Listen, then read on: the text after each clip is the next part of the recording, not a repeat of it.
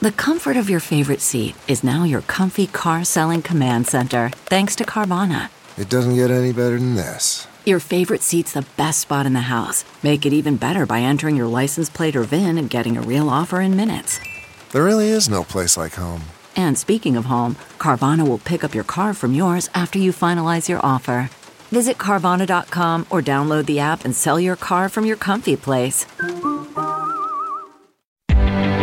Reporter's Notebook. I'm Peter King in Orlando. Florida has joined the list of states with new, more restrictive voting laws backed by Republicans. The irony is that Florida Governor Ron DeSantis pushed for the changes after he called the 2020 election Florida's most successful and transparent ever.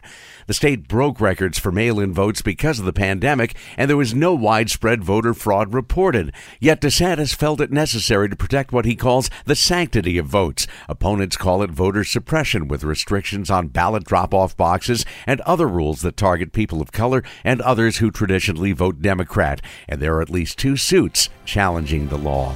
Peter King, CBS News, Orlando.